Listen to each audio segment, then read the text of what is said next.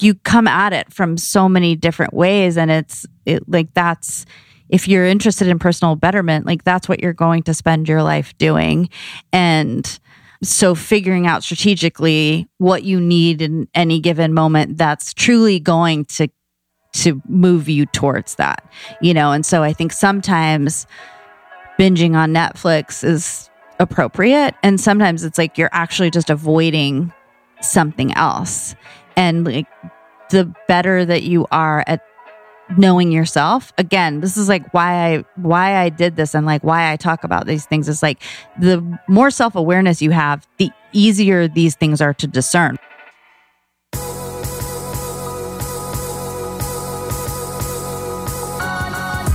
You're listening to the Almost 30 podcast, hosted by Krista Williams and Lindsay Simsick.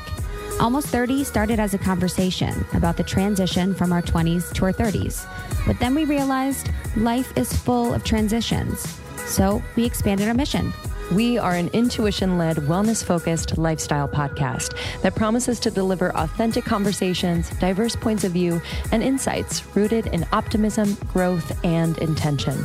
The Almost 30 Nation community is a group of purposeful dreamers who are smart, passionate, and always seeking the full potential in every aspect of their lives. At Almost 30, we're making magic together.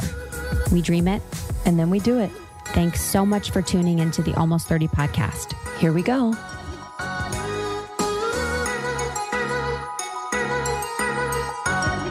Welcome back to the Almost 30 podcast, everyone. So glad you're here. Hello. My name is Krista Williams. And I'm Lindsay Simsick. And we started this. We got married last week. Yeah. There should be a marriage for business partners. I know. Honestly, well, it's more 50-50, baby. It's so much. And we've got our own prenup going on. We literally have our own prenup happening. If you're new here, we started at Almost 30 when we were transitioning from our 20s to our 30s. We felt really lost and confused. And we wanted to find some answers and create a conversation. So we provide tools, resources, insights to help anyone navigate transitions in their life. And we're really focused on our lovely community and serving them as best possible. So we are so glad you're here, whether you're a fan of Jen Gotch's or ours. It is good to see you. Yeah. And every week we have an interview where we go in depth and deep with a special guest on Tuesdays. And then on Thursday, it's solo time. So it's either just me, just Krista, or us together. And that's really a chance for us to just kind of share what's going on. You know, I think in real time, conversation is important, especially as you're navigating these transitions, just to know that you're not alone. And we've been hearing from you that you're really liking those Thursday episodes. So if you have any suggestions or questions that we can address in those episodes, you can either shout them out in the secret Facebook group, which you can find on Facebook, or you can email us at community@almost30podcast.com. We love connecting with you and really just talking about what's relevant to you and that could help you. What's good, baby. And a few episodes I just want to call out if you guys are new here to listen to. The first is the Chani Nicholas one about astrology. A lot of people have been giving us feedback that has been really helpful for them understanding astrology themselves. We just did one with Catherine Schwarzenegger Pratt on forgiveness, which was really profound to think critically about how exactly you can forgive yourself, forgive others. It had easy steps to follow, which I found incredibly helpful. And then another one that I really love was a little bit ago with Mari Andrews, all about creativity. She is the creator of By Mari Andrews on Instagram, which is super inspiring, one of my favorite accounts to follow. And I loved this because it just really inspired me to just think more about my creativity, be more of myself, and just embody optimism and resilience. So those are just a few episodes I want to call back to if you are new here, if you want some inspiration, some of my faves. All right. Today's episode, our dear friend, Jen Gotch. So much fun, dude. Especially in the new studio. You should see the new studio, which you'll see Danny from Daisy LA is crushing it. Mm-hmm. Looks amazing. And Jen walked in and it was like Jen in a space. The space is Jen.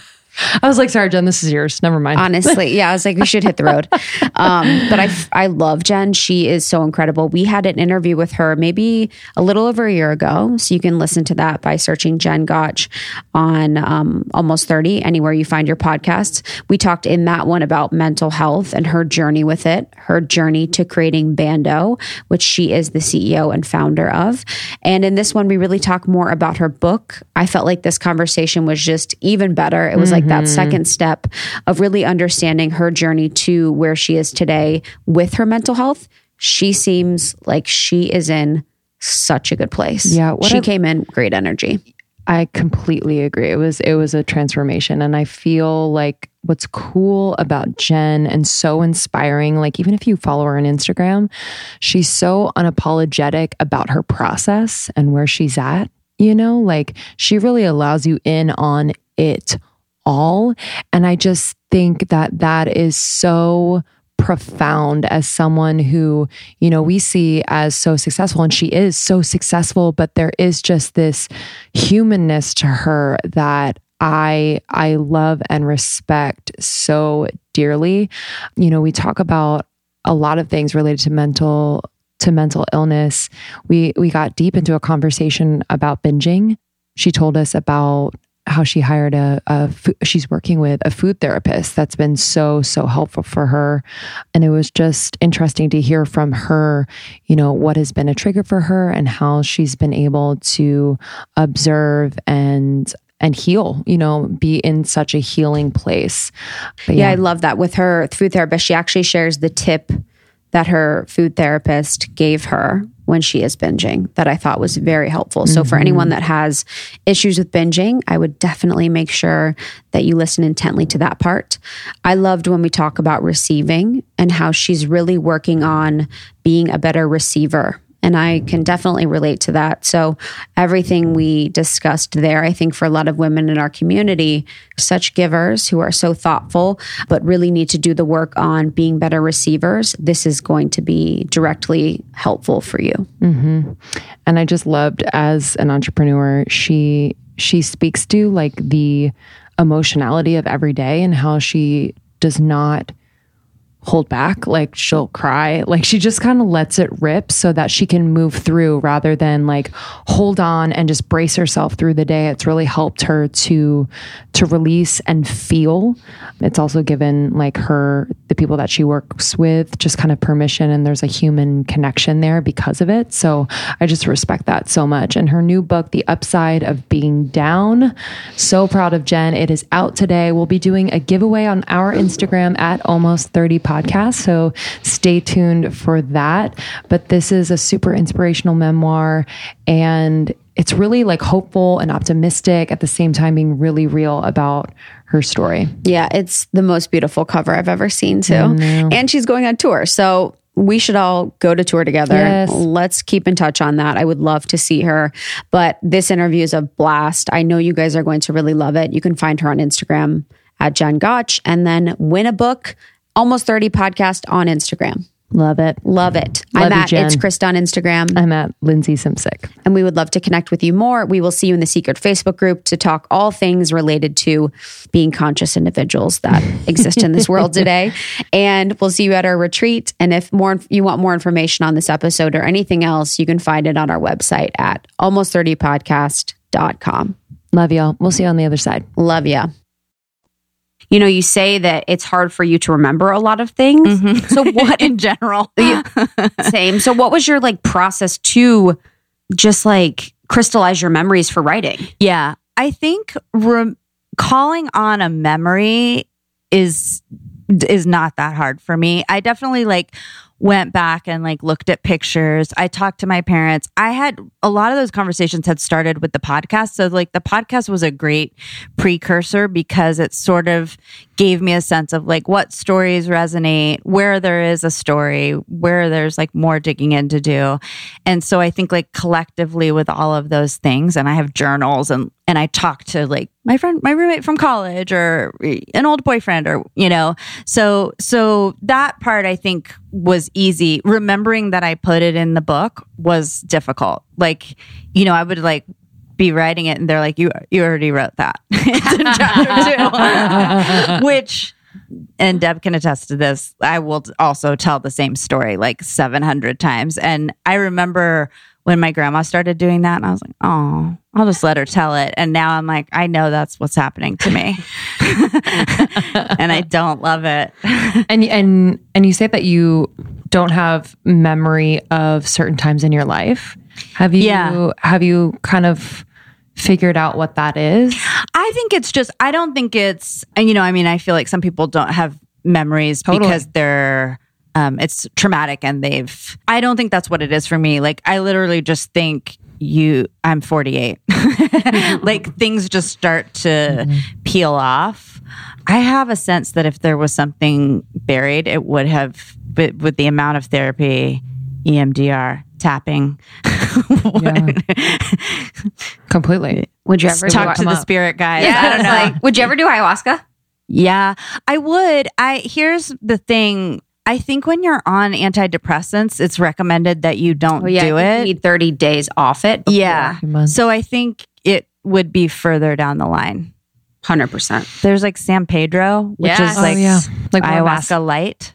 What'd you say? It's ayahuasca light. And it's the more masculine. Oh yeah, I've even done San Pedro just at Milano's. Oh. She like just has it where you can like easier. Drink it. Yes. Yeah. Did you do ayahuasca? Yeah. We did it in Costa Rica last year. We did like four ceremonies. To be honest, it wasn't as crazy as other people's, but like, everyone's is so different and everyone's is what they need, but it is along that same line where it's like the uncovering of the memories. Like it really helps to uncover certain memories where you're like, fuck. Like I had a really light experience. Mine was mostly physical. It felt like MDMA, but I was like kind of thinking, I'm like, I think there's more memories that are to be uncovered that are just like waiting for a certain time, but I didn't feel like I was ready. Yeah.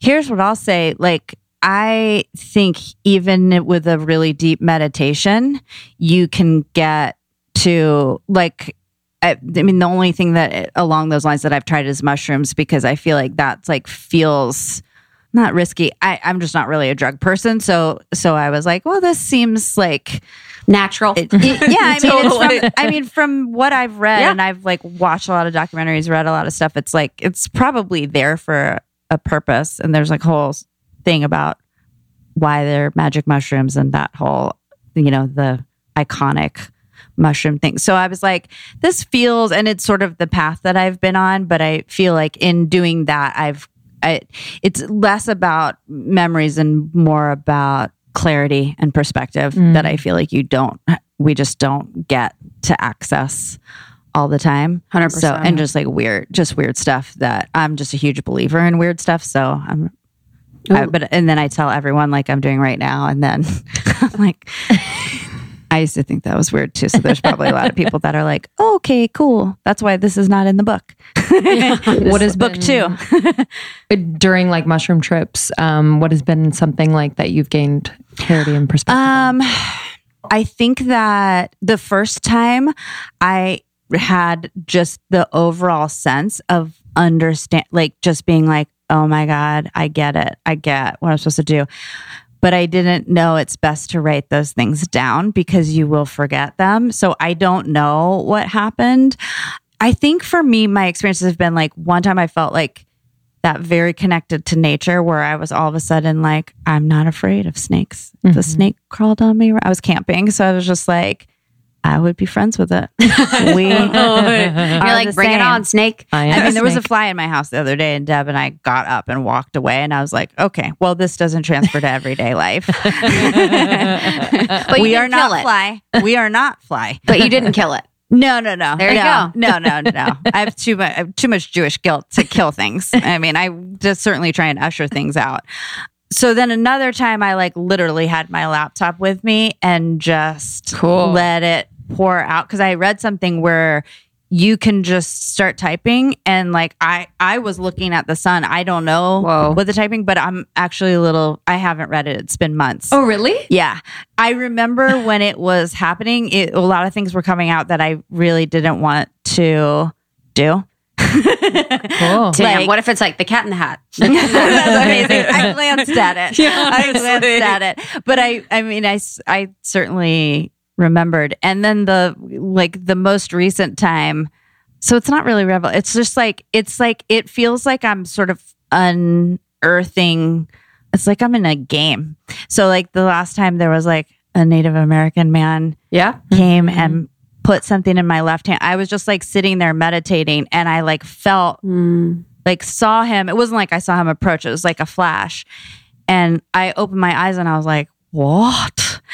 And then I just like went back in. And then the next thing I knew, I was speaking fluent Spanish and I don't speak Spanish. You're lying. What? Asking for more information. Wait, I don't know. Yeah. Whoa. Wait, do you still speak it? No. Wow. What do you think you put in your hand? My like Reiki healer said, you've just been given a gift. Like it's like, I mean, all of that with gifts is like usually like healing or knowledge or whatever. And she's like, your left side is like the receiving side, which I have a lot of problems with. So she's like, I think it's good. I don't know. You know, I'm like the type of person that wants to like, I want answers to everything. Same. Like I want to like, just make everything very cognitive. And so like in this period of my life, it's been like trying to understand that like, not every experience comes with an answer or is like tied up in a bow, but it's sort of like a collective experience. Or that you have the answer and that no one else does. It's like, I just don't let myself get quiet enough to actually hear my own answer. Yeah. Well, like, when you do, it's pretty cool. Exactly. Mm-hmm. So it's like, why would I do that when I could ask my coach? I could ask my Reiki healer. Like, I'm literally asking. And then I was realizing there was like a situation last week where I've been having really, I actually had a panic attack Monday, which I haven't had in years.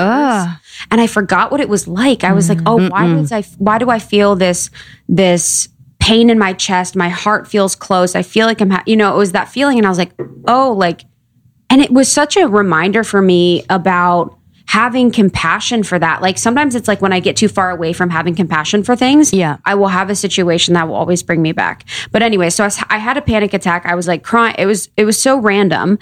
And I was like asking everyone, I'm like, what do you think that was spiritually? I was like Googling. I'm like, spiritual meaning of a panic attack. Like, you know what I mean? Like all that shit. Like, it's just like figure it, like you can do it. Figure it out yourself. Yeah. Like, if you don't think I didn't after Deb left, Google spiritual significance of a fly. Oh, there is one. Dude, I've Googled that before too. It would like land on my leg a lot and I'd be like, spirit. Yeah, yeah. What does this mean? I mean, I definitely.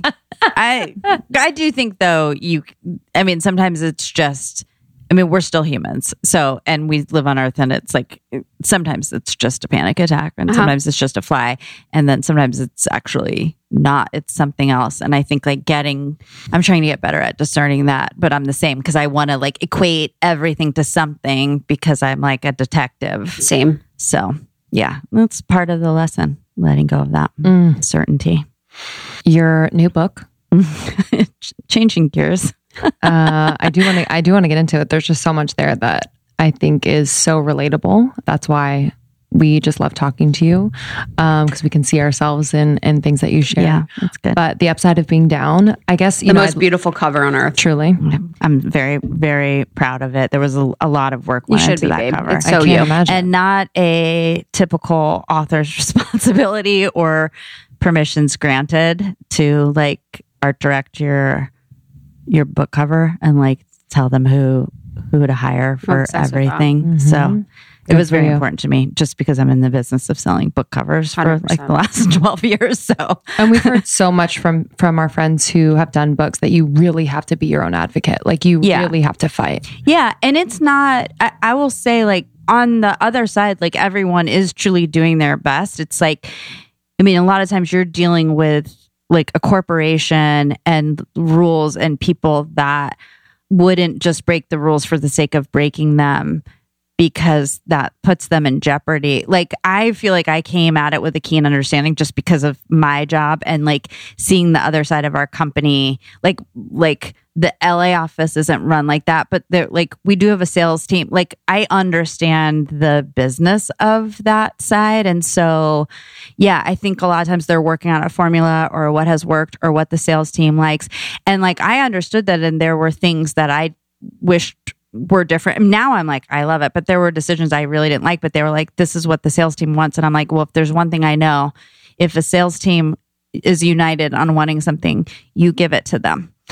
Love that. Because they're the ones selling it for you. Mm-hmm. Right. And so I have heard the same thing just in general, like advocate for yourself, but not because people are actively working against you. They're just doing what they know. And like, unless you bring that point of view to the table and at least ask, which is absolutely not something I would normally do, but this was important. And also I wanted to challenge myself to see if I actually could ask permission for things that I felt scared to. Good exercise. Yeah. What I love about the style of the memoir is the humor, I do think that for me that brings like a levity to some really like that's what I wanted. Things. Yeah. And you actually said about your humor that my humor has always been what attracts or repels a guy, depending on the guy. Is this your first time being quoted to yourself? No. It happens all the time. And so when someone starts with "you said," I immediately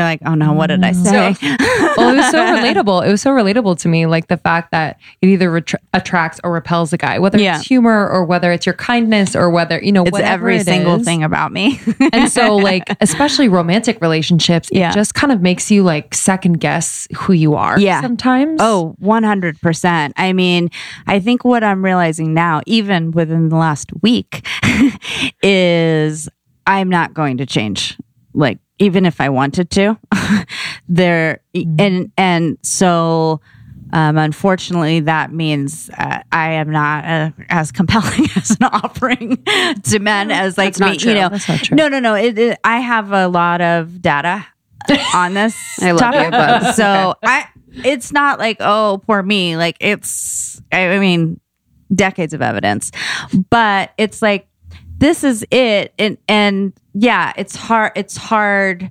For me specifically, I think I'm just tough because I'm challenging, and my humor, the reason I said that, it's challenging because it's quick, and it can make you, if you're not with me, it could make you feel, I don't know what the word is, but yeah, I know there's something about emasculating. I know that 100%. That's a gift that I've been given. And so I think it's more just it's too much. I think in general, it's just too much for most men, but I'm I can't be less. I've really tried, and it eventually seeps back out. Yep. I relate to that so hard. Mm-hmm. It's I mean, that's my whole life, but and it's every time I hear guys and they're talking about girls that they like, they're she's cool. She laughs at my jokes. That's literally she tells the number me I'm one sexy thing. Yeah, literally, hot. Exactly. Mm-hmm. She laughs at my jokes. She tells me I'm sexy. I'm trying so hard to work on that part of my humor, not believing it's too much. Mm-hmm. Because it's fuck them, whatever. Yeah, it doesn't. I mean, in the end, you really only need a few people on the planet. Making yourself laugh is the best. Yeah, to be honest. I mean, I'm definitely that's not going away. I think there are other things. Maybe I could include other things into my repertoire, but even then, I really do think even after revisiting all of that after being married, it's okay, it's just a tough thing. It's just a tough thing to truly sync up with someone. Yeah. In that way, it's just not. I mean, it's when you're much younger, early 20s, mid 20s, it's just easier because there's just less of you. What you're looking for is not really defined, and so there's just more candidates. And you're I don't know. It's just now I see it and I'm oh, okay. That would take a lot of effort because it's not just at your fingertips. Totally. So. Which is fine. Yeah. And I think too, for me with the humor, it's I have realized though with Justin, my fiance, it's I do take it too far sometimes. I'm too he's can you be sweet for a day? Yeah. He's can you be sweet? Yeah. This morning? Instead of fucking with me all day long. I do think there is something to that. There's a softness. It's softening. Yes. Yeah. Mm. I tried that and I don't even know if that worked, but I do think that I think that there is something to be said for that. And with that's the receiving, and you talked about not being good at receiving. So how does that, because I think so many women in our community and myself included have that problem. Oh yeah. How did that show up for you and how do you work with that? I mean, it shows up for me all the time for my life. I think I was like too caught up in whatever was going on to understand that that was the issue, you know? And it's really, I mean, the beauty of writing a book is you get to see your life outside of you in words that you can read.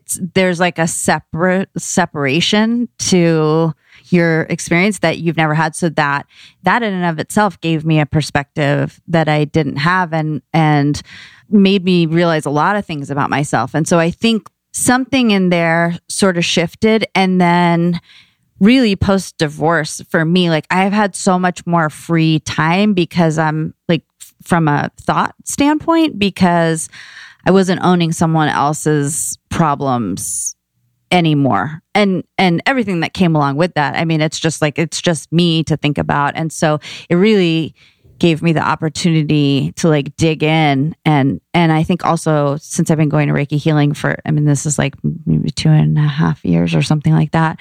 And she's really like a therapist as well. Who's your healer? Her name is Betty. I told someone else, I'm like, I will not give her last name. Cool. Betty, love her. But I will tell you after. Okay, cool. I was just like, I feel that. I want to be able to get in. Hard, 100%. But I am always happy to share the knowledge that she brings to me. But she's really helped bring a lot of that to light. And so in saying all of that, with like me being on Instagram and the things I talk about and the podcast and then like sort of this book thing starting to happen, it became very clear to me, like especially with the podcast, that really launched a thing where people would start to talk to me in a different way. Whereas like before it was like, I love Ban.do and like so fun. And then it was like people were coming up, stopping me in the streets, crying and telling me really personal things and like what I have meant to them. And I realized like, I don't feel it.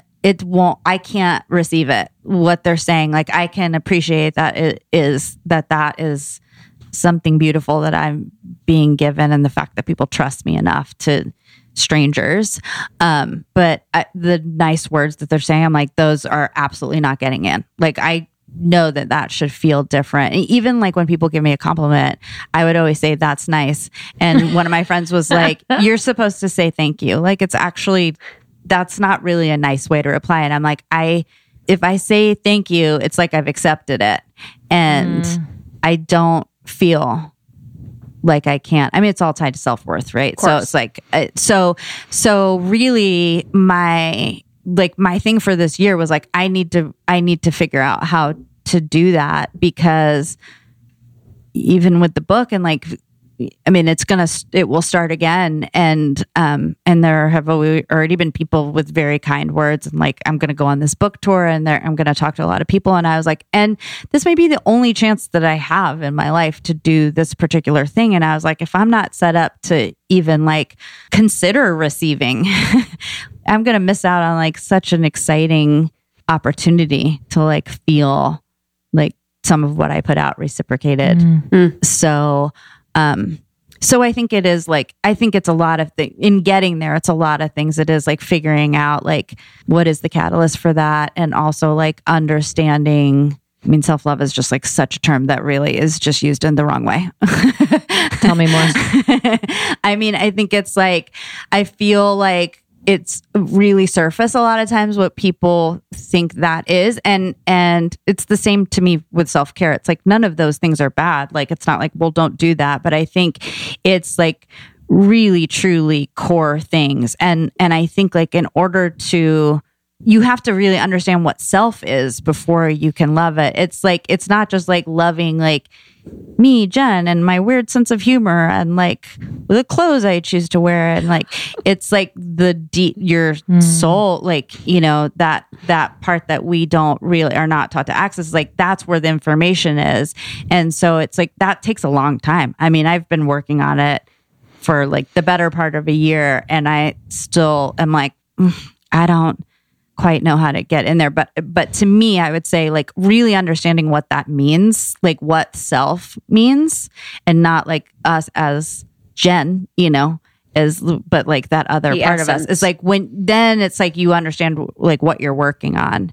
And so I mean, from what I understand and what I've read, like really getting to that is, that's where the solutions and the answers lie. It's just like, we're just not taught that. I feel like generations beyond ours will be. Mm. I mean, it's so, I mean, we're talking about it, right? We didn't talk about this as much the last time. Mm-mm. So I think it's like, it's certainly changing, but yeah. So I wouldn't be able to say this is how you receive, but I also think that it's like clear, even energy work. I'm a huge believer because I've had from the very first time, like experiences that were undeniable. But I think whether you're doing acupuncture or meditation or whatever, however you want to do that, it's like I have all of my injuries are on my left side, like years and years, and it's like I know there's like stored stuff in there, and so I think it's like figuring how to like usher it out, and again, I've definitely been working on that for years, and it's still there. So I clearly haven't gotten. I'm digging, but I haven't gotten to the root of it. So if I get there, I'll come back. Have you ever felt like you were like super, super tied to an identity or that part of you that was experiencing pain and it was hard to let go of? Yeah. I mean, I certainly have come to associate with that pain because some of those injuries are like 25 years old. Wow. It was more interesting for me to be like, one day I just took inventory and I'm like, oh my gosh, it's literally everything is on. Nothing. This side is fine. The right side is fine. And so it was more just like, oh. And because I like to look for meaning and connect the dots, I was like, this must be. So I just started talking to, you know, if you talk to an acupuncturist, they're like, it's your chi. It's blocked. Let's put 100 needles in you and move that around. Sounds good. Mm-hmm. Yeah. So. Yeah, for that, I think it's interesting too. Like for someone in your position, it's like you know, as far as we can remember, like in history, there's never been a situation where we are in a circumstance where you're in the middle of New York City and you have strangers coming up to you telling you how profound your work is for them. So it's like, it's really like an adjustment too for us as humans to like get used to that. Yeah. You know, because I relate to that deeply, you know, when people, but I have.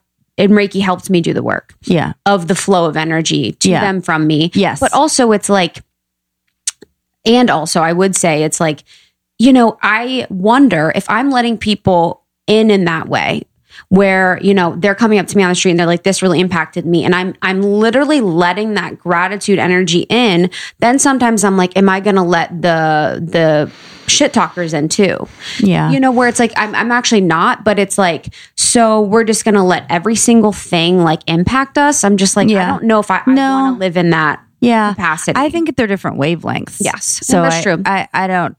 I feel like there's a specific type of energy that just like goes in through your heart, not like into your mind. Yeah, and so I think that there's like valves for that. Yeah. At least that's how it feels for me. Yeah. Like I feel like when there are negative things, like they sit in my mind. Mm. They don't really go anywhere else. Whereas like if I do have the opportunity to experience a kindness, like I feel it in my body. Yeah. And I think like that's another thing that you're taught is like, what are you feeling in your body versus like, what are your thoughts telling you? Because the information is in there too. So, yeah. And then just, exactly. And then like as a last thing on that with that, it's sometimes like hard for me to totally accept it because I'm like, I'm really just being myself. Mm-hmm. So it feels like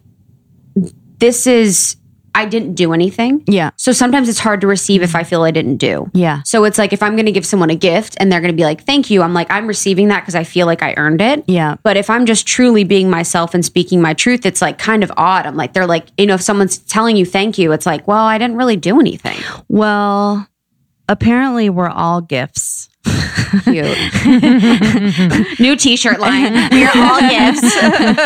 I mean, it's a hard thing to come to terms with, but I think when you're accessing that part of you, it's like and you're offering that up like that is the gift. Yeah. So it is, again, it's like, it's not just you doing it. It's like, it's this, it's the thing that connects all of us. It's the energy that connects all of us. So I I mean, from what I understand, I feel the same. I mean, a lot of times I'm like, this is not brave. This is just me because I can't keep my mouth shut. Mm-hmm.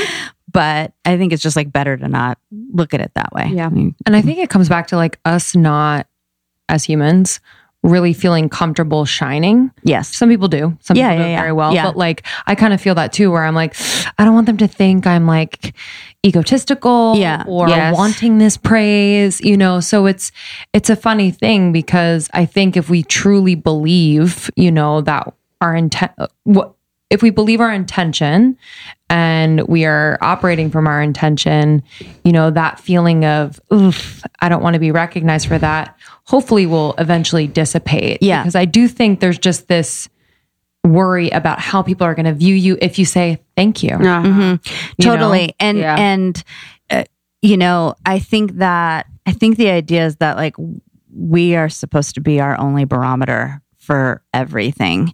And so I talk a lot about that with success. I don't go into it as much in the book, but I've been asked about certain things over and over again. And I'm like, you know, like what is success? And I'm just like, I determine what that is. I don't look at what it is and compared to everyone else. Have I done that? Sure. I mean, because we're trained to do that. So I think it's the same thing. Like, I think if you're being true, and I love that you said intention, because I feel like having an intention and being intentional really changes everything. And it does give you a touchstone for yourself. Mm-hmm. Like, am I staying true to my intention? It's something I've done with the book, because like when you're about to put a book out, there's a lot of numbers that fly around and a lot of pressure. And I was like, please don't talk to me about any of this. Like my intention for the book was very specific. Like I wanted to offer up my stories to help other people feel less alone and like build their self-awareness. If I don't want to lose sight of that, and I very easily could, but like that's made my experience different. So I think like worrying about doing something because of how other people will feel. I mean, we all know this, but the reality, and I see it more clearly now, is like everyone's response is a reflection of their own.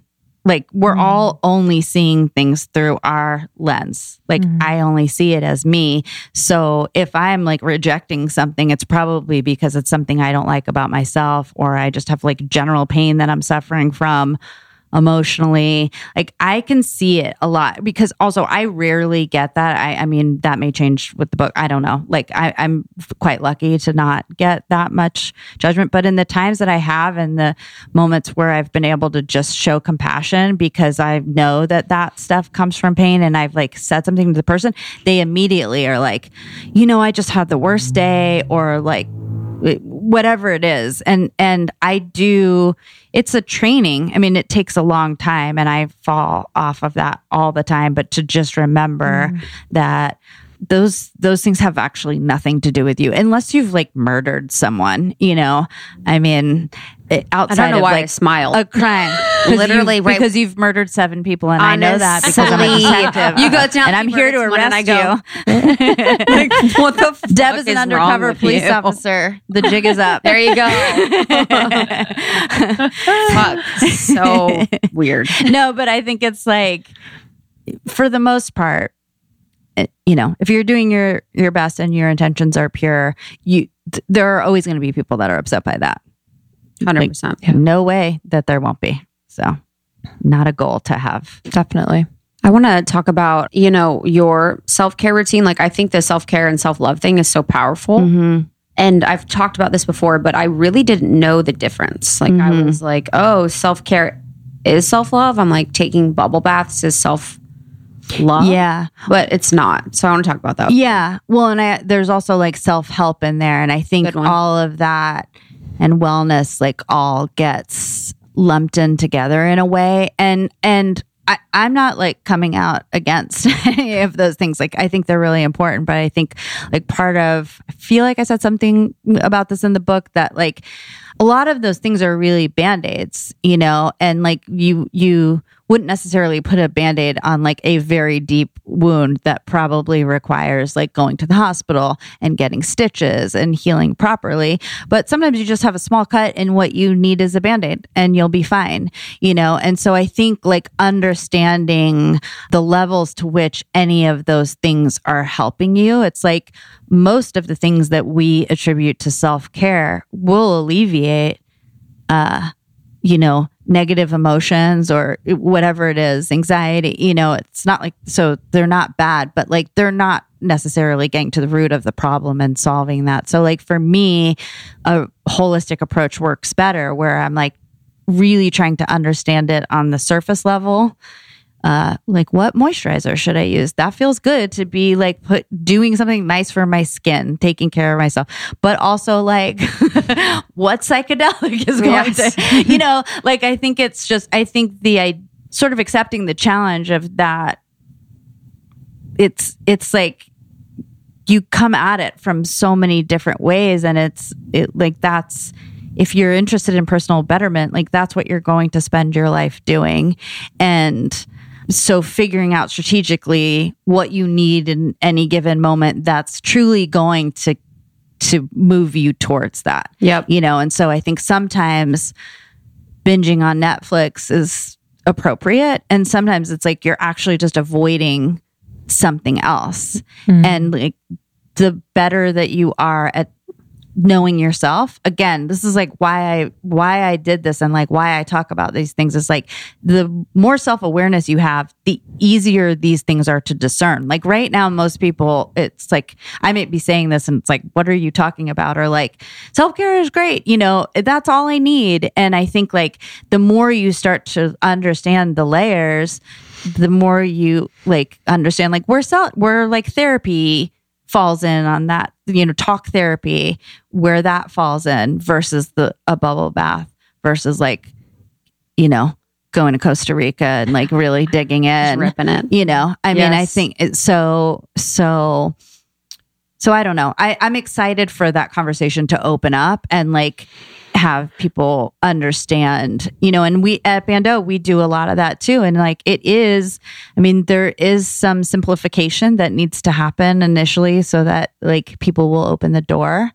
And then I think sometimes like the baton is passed to me to have conversations like this, to like, hopefully start to enlighten people to like how much opportunity we have to like take care of ourselves and like better ourselves, not because we're bad, but because I don't know, I feel like that's like the challenge of being human beings on planet Earth is like, yeah, you know, I don't know.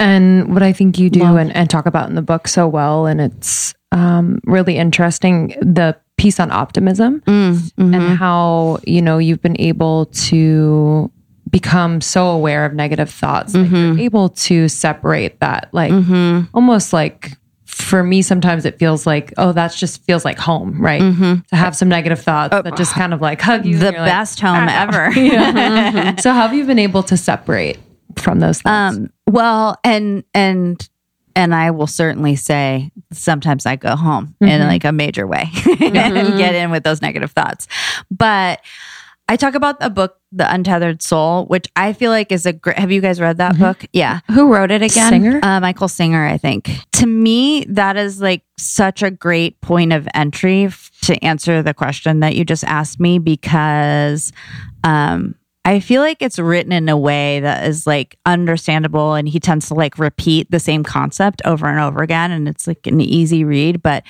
I've read a lot of books on this, on the subject, and obviously like mindfulness just in general, like however you're practicing mindfulness is a big part of that, like being aware of your thoughts or being able to quiet them. But he talks a lot about like, changing the relationship to your thoughts, like first understanding you are not your thoughts, that your thoughts are often a huge percentage of the time not true, not accurate. Your mind, your ego is like an ancient mechanism that was like accelerated fear, because when we were living amongst lions and we had to run for our lives, we needed a mechanism that was like, run for your life. We don't have to do that anymore. So it's like this old thing that thinks it's still relevant, kind of like me. But I think it's like, so like understanding that and then separating yourself. And so I think, like, I'm pretty sure it's in his book, like what he suggests is like, that is your roommate. Like, that's not you. Like, that's a roommate sitting in a chair that you can say, I'd like you to leave. Turn to the wall. Yeah. Or, hey, I mean, I think in a lot of Buddhist stuff, maybe it's in radical acceptance, like it's inviting like, them to the table. Exactly. And saying like, let's talk about this. So it's really just, I don't think although I've had moments of complete peace where I didn't, like my thoughts were so quiet. Like it was just like a calm, like crystal clear. And I was like, oh my gosh. You know, but I think like that rarely happens. Like, I think you'd have to be a monk and, you know, I mean, you can't be functioning in our world and not have that. But I do think being able to have even the tiniest bit of separation to just be able to say like, before I do anything about this thought, let me look at what these thoughts are and like, what's actually happening here, you know, and like, whatever that relationship is. Like certainly with my anxiety, it helped me a lot to change that relationship and be like, thank you, brain, for trying to protect me from this plane, but I'm safe and I don't need to, you know, it just like, it turned everything around for me. And again, sometimes it's just, I mean, we're so trained to just go right in, accept everything we're thinking and have a physical and emotional reaction to that so quickly. So it's like, even if you're putting like a second of reaction time to just be like, almost treat them as passing clouds or something. Like, I'm just going to look at these and like see which ones can just flow through. I don't have to like keep my eye on, you know, I mean, maybe it helps to just look at the clouds and see what that looks like. And I think he talks in the book about like when you drive, if you're on a road trip and you're driving and you're passing all these trees, like you don't remember every tree. You don't try and hold on to each tree. It's like, it's true. You know, so it's that. Like letting go. I mean, it's interesting because you think about all of the phrases and things that have for peace and love and letting go and you know, starting to gain like a greater understanding of what that actually means. Mm-hmm. Like, it's not just like, oh, I just like let go of that. It's like so much deeper than that. It's so much harder than that. But I do think it's like, there are these things that you just have to practice over and over again. Again, like this type of thinking, because I had a real issue with negative thinking while I was writing the book, and it was like screaming. Like, I felt like I was losing my mind. And so I was like, I need to solve this. Like, I want to solve this. And so I did a lot of reading and I did some EMDR. Like, I was like, I'm making this a priority. And it took that for me to articulate what I just did and also like be in a place where I can manage it most of the time, or at least if I'm not managing it, I'm like aware of what's happening instead of letting it just take me on the ride. But I think like, just to be clear, everything that we've talked about thus far is like, I'm not suggesting that it's easy. Yeah, that's it's funny. It's like with letting go, you're like, oh, you let go. You know, if you think of like a rope, it's like let go of the rope, you're done. But it's like letting go is really an act. It's like active. Yeah. You know, the verb of letting go. But for me, it has been the most helpful to invite those emotions to the table and hear what they have to say. Yeah. Because the ignorance of that makes it louder. Totally. And there's information in that. Like, there's information. And like I say, like, what's the why beneath the why beneath the why? And like, that's where your information is, you know? And I'm still like digging that. Like, there were so many things that I was like, oh, there's something beneath this thing that I thought was the bottom, and like where what the like seed of that problem was. And it's like, oh my gosh, there's more beneath that. And there might even be more beneath that, you know? And like, for me, I'm just someone who's always operated with a very high level of curiosity. And so like that interests me. I mean, I want to literally and figuratively get to the bottom of this. So I view it as exciting, you know, and I think like that's probably the best way to come at it. Speaking of optimism, I'm like digging up trauma sounds fun. Yeah, absolutely. Think about it as like a curious game. Yeah, how exciting. Yeah. Last thing I'll say about that is some of the negative thoughts, and we were talking about this the other day, like might not be yours. Yeah. You know, have you found that? Like, yeah. I mean, listen, I don't know whose track I'm playing half the time. I mean, in general, I think the idea is like, there should be no ownership to any of your thoughts, you know, and then it goes back to like your body, your intuition, like right. letting that guide you. And then certainly it's like, turn left here is the thought that we have to have if you need to turn left. And so I think like there's a management in that. But yeah, I feel like, you know, there are things people will say to you that do implant themselves and then come up as a thought all the time. And then you realize like, I actually never had that thought. That was given to me. Yeah, as a lump of coal in my stocking. And I think that's what happens. I'm Jewish, but I saw that. Yes. I know. I want to talk about something you talked about too, just like as a last thing from me is like about emotional eating. Yeah. I think there's a lot of women in our community that experience emotional eating. You know, I had some last night. I got in with some curry. What'd you get into? Curry? I got in with some curry. How is that emotional eating? Because I ate 4 servings of it. And I know now, and I've had this conversation with myself multiple times because I realized a few weeks ago that making curry is really easy, and it's bomb. And it's so good, and I love it so much that I eat well beyond the point of being full because it's like a hug and it just makes me feel so good. And so then I kind of started like asking myself, do we want to be making curry? Yeah.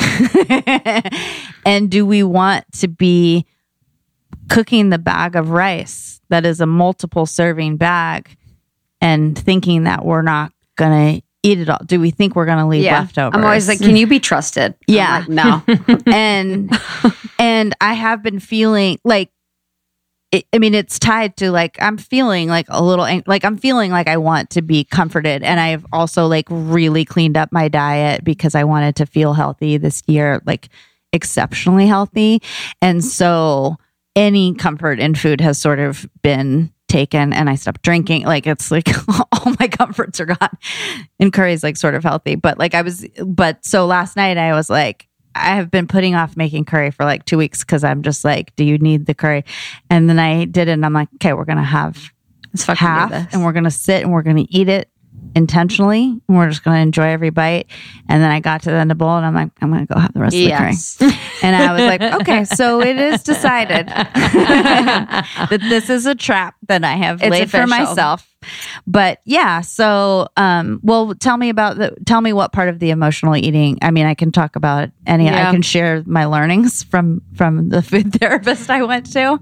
Oh, that's cool. Mm-hmm. I read a good book on like food therapists. But so when was it? When was the point where you were like, oh, this is like an issue? Oh, I've known for so long. Really? Oh, yeah. Even and like in high school. Was it like so with that? Like, would you say it's disordered eating? Like, what? I don't think so. Yeah. I literally think it would be the same way.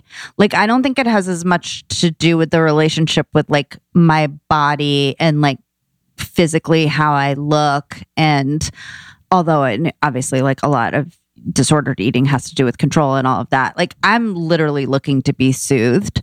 And so it's like self-medicating really more than anything else. Right. And so, you know, where some people might do drugs or alcohol or shop or whatever, like food has just always been the thing. And like, you know, the idea of just being like lost in a bowl of pasta. Yeah. Like I just remember even being like 15, 16 and like feeling like I'm like out of body right now. Like I'm just like in a trance, just like feeling really nice. And then also sort of that little ping in the back that's like you're absolutely going to regret this, and then you're going to deal with the shame of what you just did too. So it's just like it's not a great cycle. Yeah. And sometimes it's just a necessary thing. You know, I mean, I was like, I'm not going to get mad at myself for last night. It's like, yeah, you deserve letting that. It go. You deserve some curry. I guess for people listening, what would be some indicators of that what they're doing is emotional eating?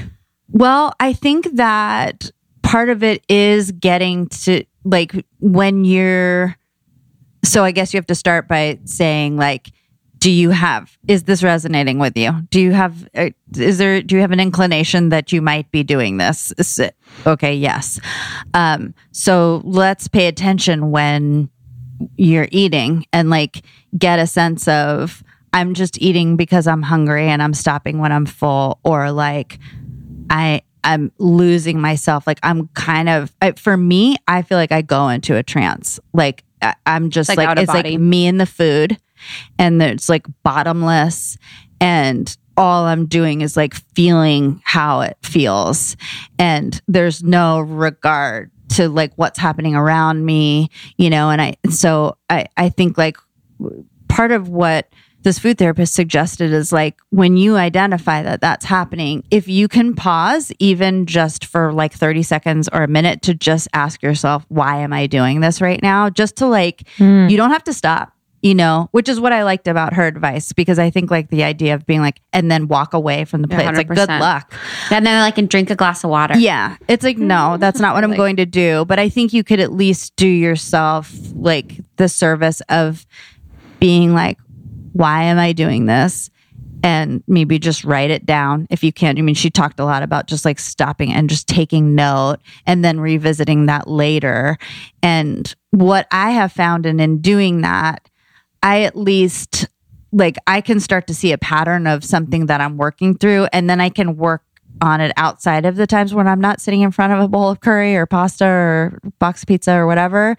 And then I have a little bit more restraint. Like, I just don't find myself going there as much as I did. But it all comes back to, like, awareness and like, pulling yourself out of whatever trance you're in. I mean, it's just whether it's a work trance or emotional eating trance or whatever, it's just like, even if you can only do that for a very short amount of time, like that, what that does for your brain and your circuitry, like you can just build on that. Like that's neural pathways. Like you, it doesn't feel like you're doing anything. And I feel like I've had so many people say that because I like immediate results, and you do not get immediate results. But if you just do what seems like nothing that would ever turn into like actual help, it really does. Like that, I'm have practiced exactly what I just said, and so now I can say like, I mean, like last night, like I needed that, you know, or like I absolutely need half a box of donuts today. That is going to be the thing. And I am not going to go off the rails and have that every day, which is also a great way when you see a pattern, it's like, okay, you know, but it's like understanding what you need when you need it. And like when you're doing something that is just 100%. Yeah. Yeah. You mentioned that you are no longer drinking. Yeah, not right now. Yeah. We'll see. For me, I feel like I use drinking as a way. I coupled that with like binging. Oh, yeah. I knew that I would binge if I drank. So I was like, ooh, cool. Yeah. I would wine and pasta? I would plan it. I would definitely plan it, knowing that I would be able to be numb enough not to like really think about what I'm doing. Yes. So what has been your experience for now? You know, so good. We have a lot of people in the community that are sober curious. Yeah. You know, I had started hearing about like people getting more into not drinking, not because they felt like they had a problem, but just for clarity. And I was like, that sounds stupid. Which is usually like the first indication for me that it's probably something I should be looking at. Yeah. And so I sort of just put it to the back of my mind. And then I mean, have lived a life of like so cyclical where what you just described, like I will get there, I will get lower, then I'll hit rock bottom, and then I'll be like, I need to do something. And then I go to the extreme other end. And that's usually like a 3-year cycle for me. And it's just a real pain. And so I, like around November, I saw that I was like teetering on the edge of the down where I was doing what, you know, the emotional eating and drinking, and I did not feel good. And so like I have a huge motivation, which is the book tour, because my one job, like I have such an amazing supportive group of people at Ban.do that are taking care of so much. And obviously at my publisher as well, they were like, just be well, take care of yourself. And because I struggle with mental illness, like what I'm doing, putting into my body actually does make a difference, whether I want to believe it or not. Mm-hmm. You know, I mean, alcohol is a depressant. I might try and, you know, dispute that when I really want, but I think like, drinking all the time does not help my emotional state, even if it does like temporarily numb it, which feels great. And so I felt very motivated because I was like, I've been given one responsibility. What a luxury. So let me just like cut all sorts of stuff out that I know is not great for me. And that could be conducive to, because I'm sure when I go on a book tour, I'm going to drink. Like there's no, I mean, I'm not going to not have wine or something, but what I will say is like the amount of clarity is astonishing. Like, and once I cleared it, I need it less. Like there have been several times where I'm like, you can do whatever you want today. You know, I'm trying to get in the habit of like, Jen, what do you really need today? And which is not something we ask ourselves that much. Mothering yourself. Yeah. And so there were a few times where I was like, if you want it, you can have it. No, there will be no guilt, whatever. And I was like, I don't even think I want it. And then, because I've been dating a little, I mean, I did several dates sober. That's a whole new terrain. Which I feel like there should be an award given for that. And then I was like, you know what? I think this next one, I'm just going to have a drink. And I was like, it didn't even make that big of a difference. I was like, maybe this is not all that I've made it out to be. And I think my hope is that I can just change my relationship with it and not have it be my fallback. And I think I felt like a real buzzkill. Mm-hmm.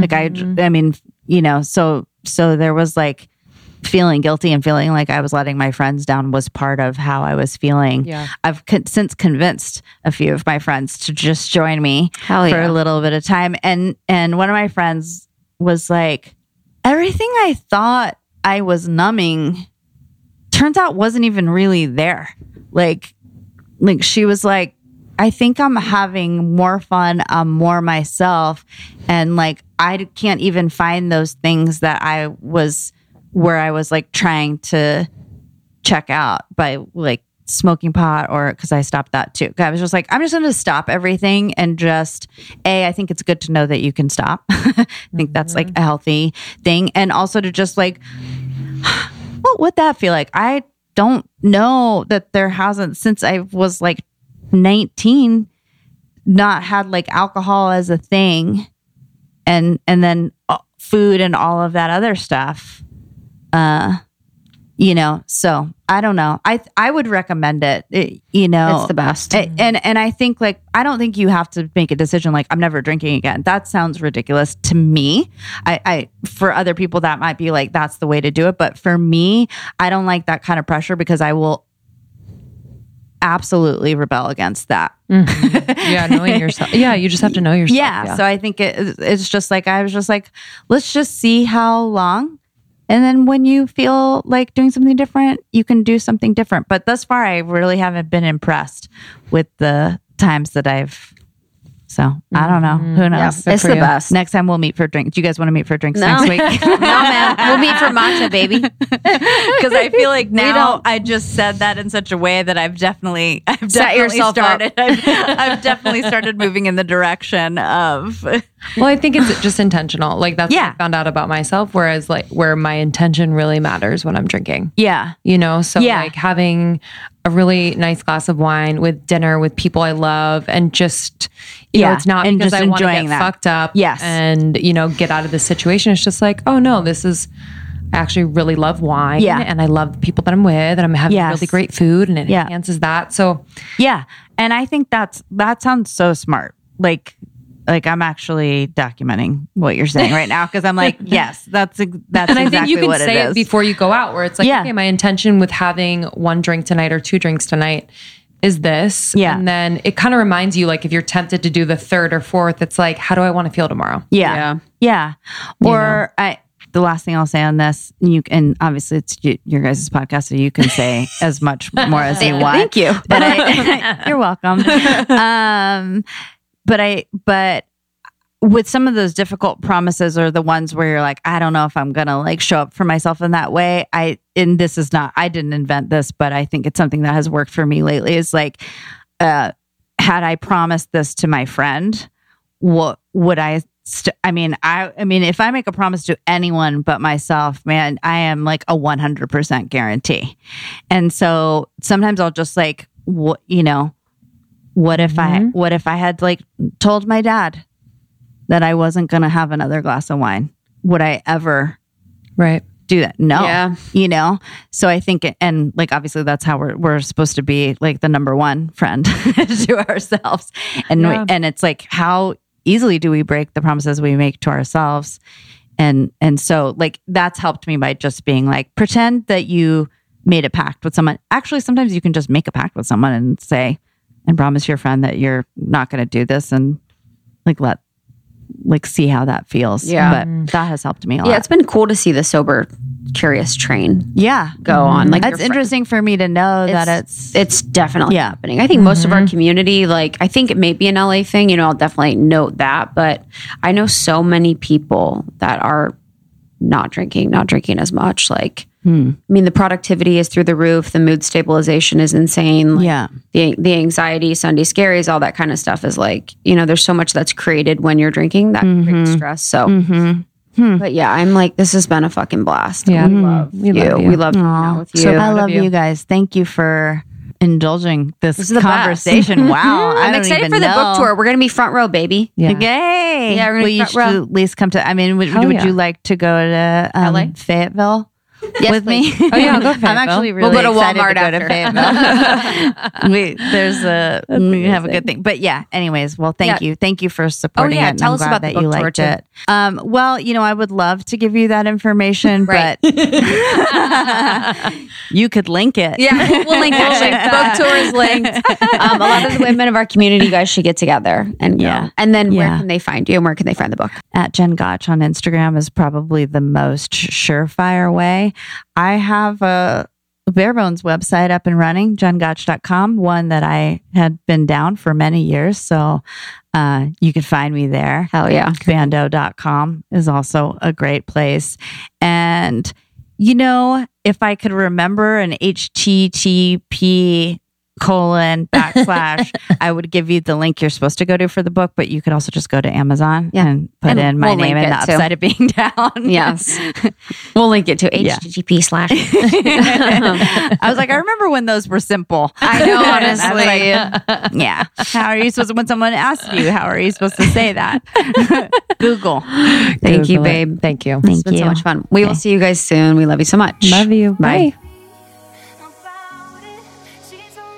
Thank you so much, Jen.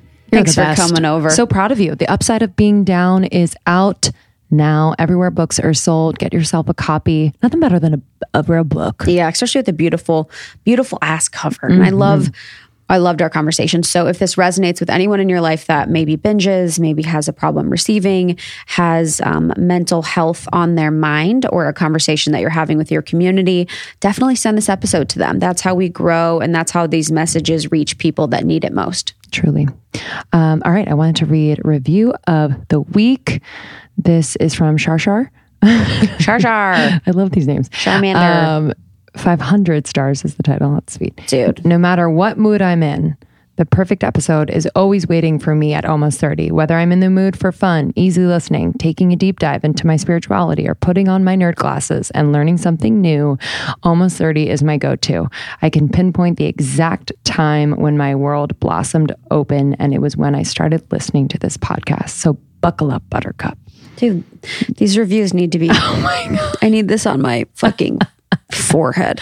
Thank you so much. That means the world. So if you're interested to write a review, we are sending our self-care checklist. So Lindsay and I both have detailed self-care checklists that we're sending anyone that wants to send their review our way, just via DM screenshot, or you can send a screenshot to almost hello at almost 30 podcast. selfcare.com. So anyone that wants to write a review and get our self-care checklist, we will send those your way. Thank you so much, Sharshar. That means the world that you just did that. And these reviews just really help keep us moving along. Thanks so much. Love you all. Here for you always. And we will see you on the next one. Yeah, we'll see you on the solo one on Thursday. Goodbye.